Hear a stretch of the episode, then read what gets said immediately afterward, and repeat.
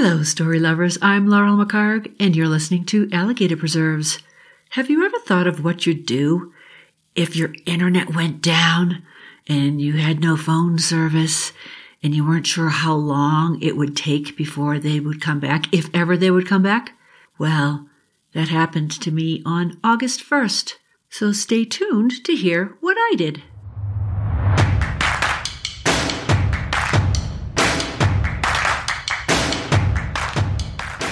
Welcome to Alligator Preserves, a weekly podcast about revealing yourself through storytelling, story reading, and story writing, but probably not story arithmetic because that's not a thing.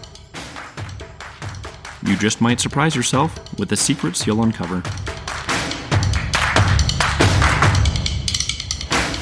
My piece is called Sitting. Here goes.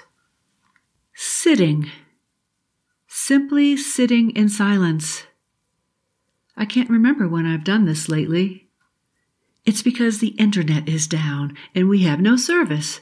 No phone, no Facebook, nothing but me in this $20 thrift store chair and Ranger plunked down on the floor looking at me with wonder or boredom.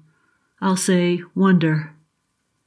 I found the beautifully upholstered chair amidst a mass of should have been discarded furniture and knew I'd found a treasure.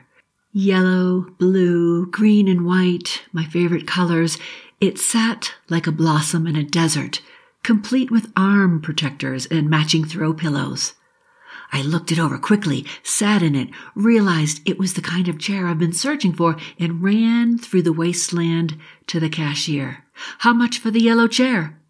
Oh, twenty dollars, I guess. I'll take it. My mom would have liked this chair. It fits a smallish person just right. And she would have liked that I wrote about it while sitting in it, quietly, while the pork in my crock pot falls apart. With no internet, no phone, no heavy machinery outside my window because they've finally finished paving the road, I made chicken salad for lunch and got dinner started. I walked with Ranger and watered the plants outside. It's August 1st, and my daisy plant has just now decided to open nearly every bud. Life's tough for a plant in Leadville. Mom wasn't happy with my decision to move to Leadville. Why would you want to go backwards? she asked after visiting for the first time. She loved our Colorado Springs McMansion and never did understand why I'd want to live in a house like the one her father lived in, an old Victorian with creaky floors and possibly ghosts. I've written my most creative pieces atop these creaky floors. Sitting in my $20 chair now, I realize this is the first piece I'll write in it.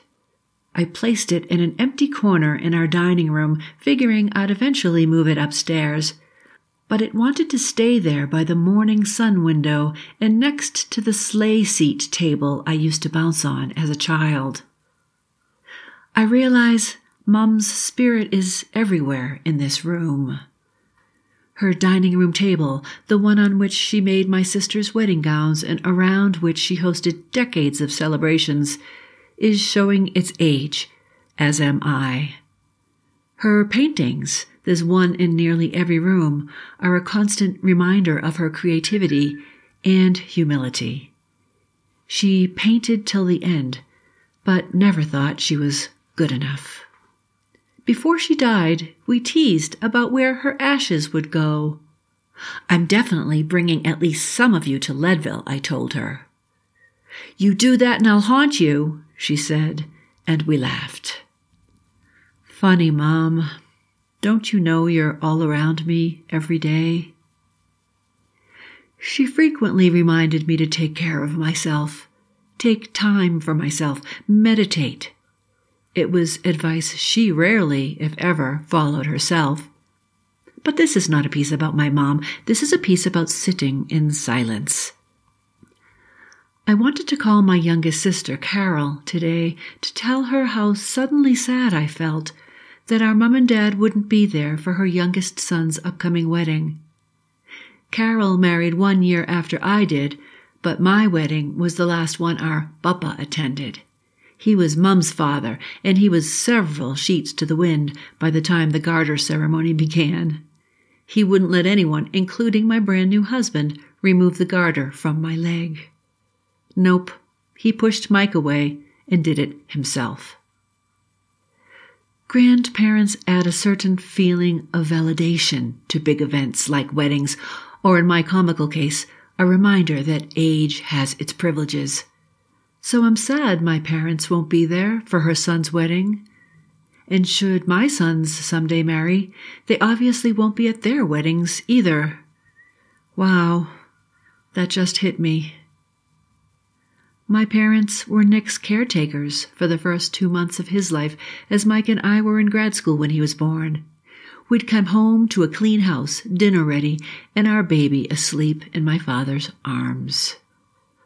Although I was not working when Jake was born, Mom and Dad were there to provide the same care and love for his first six weeks of life. I never turned down their offers of assistance, and they made sure Nick had as much attention as the noisy little interloper. Funny what goes through your mind when you're surrounded by silence. And I can't call Carol to tell her how sad I feel because there's still no service. What if internet and phone lines couldn't be restored? Now, there's a funny thought. I'd have to write a letter. I could do that.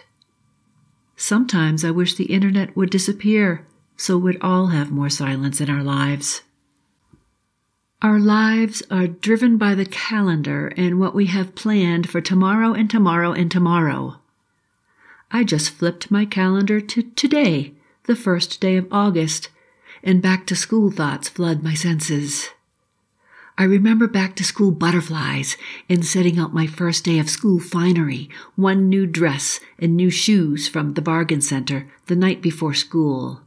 I couldn't wait to walk to Eldridge Elementary School with Carol and my best friend Marilyn, crunching fallen acorns under our heels and sticking flighty little maple seedlings onto our noses along the way. Maybe there'd be new kids to meet. Maybe there'd be a cute boy. I don't remember calendars in my early grade school days.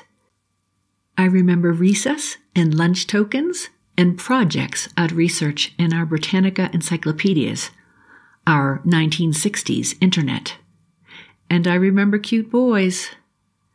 The Darcys moved into our neighborhood when I was in third grade, and I was in love with the new boy.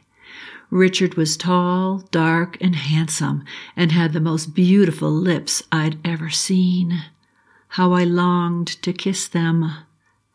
I remember falling into his chair. He wasn't in it during lunch one day. The third grade classroom was also the lunchroom, and in the hubbub of exchanging tokens for SOS and a carton of milk, I'd lost my balance. I felt wonderfully naughty sitting there in his seat, though I'm quite certain no one else suspected my secret thrill. I never did kiss those lips. And then there was Rick Tassari, the new boy in fifth grade. He was Johnny Depp handsome and had the most beautiful cursive handwriting I had ever seen. I like to think my taste in men was maturing, though I did kiss his lips after a rousing episode of Spin the Bottle one afternoon. what was a girl to do back then with no internet? There were only so many things one could learn from Britannica. Ranger's nose pokes me from my thoughts. Time for another walk. If the internet's still out when I return, I'll resume my reverie. We're back, and it was the perfect walk for a thoughtful day. Ranger wanted to sniff every fifth clump of grass, and I let him. His age is starting to show too, and although I could have strolled longer in the cool evening breeze, his sniffer was satisfied, and he led me back home to plunk by my twenty dollar chair, where I sit again in silence. Mike returns, the sun sets, and the aroma from my crock pot makes me salivate. I'll serve the pork over noodles. Mum would approve. That ends my piece on what I did the first day of August with no internet, no phones. I wonder what you did on August 1st. Did you have a paper calendar to flip over? I flipped over the calendar that I created with a bunch of wonderful women in Leadville, the 2018 Calendar Girls of Leadville. Boy, was that a project. And believe it or not, people are still buying that calendar. And if you don't yet have a copy, the Tabor Opera House still has a few boxes for your souvenir memories of Leadville. You can find today's show notes. I'll have the whole piece written out on my show notes, along with a photo of the chair on my website at leadvillelaurel.com. So please go check that out. I'll also include a couple of photos of my mom's paintings. She was remarkably talented. I hope you enjoyed this and other episodes, and, and if you have, please subscribe to Alligator Preserves and tell your friends about it. I hope you'll visit me often and maybe even leave a comment or two now and then.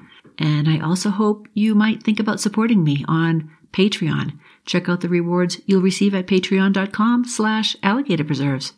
And join me next time when I'll talk about something completely different.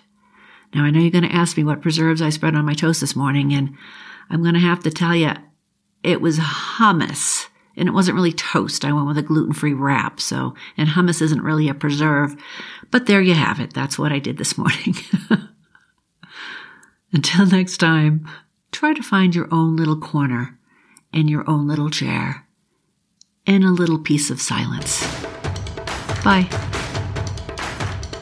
Alligator Preserves is hosted and produced by Laurel McHargue with technical support provided by her husband, Mike McHargue.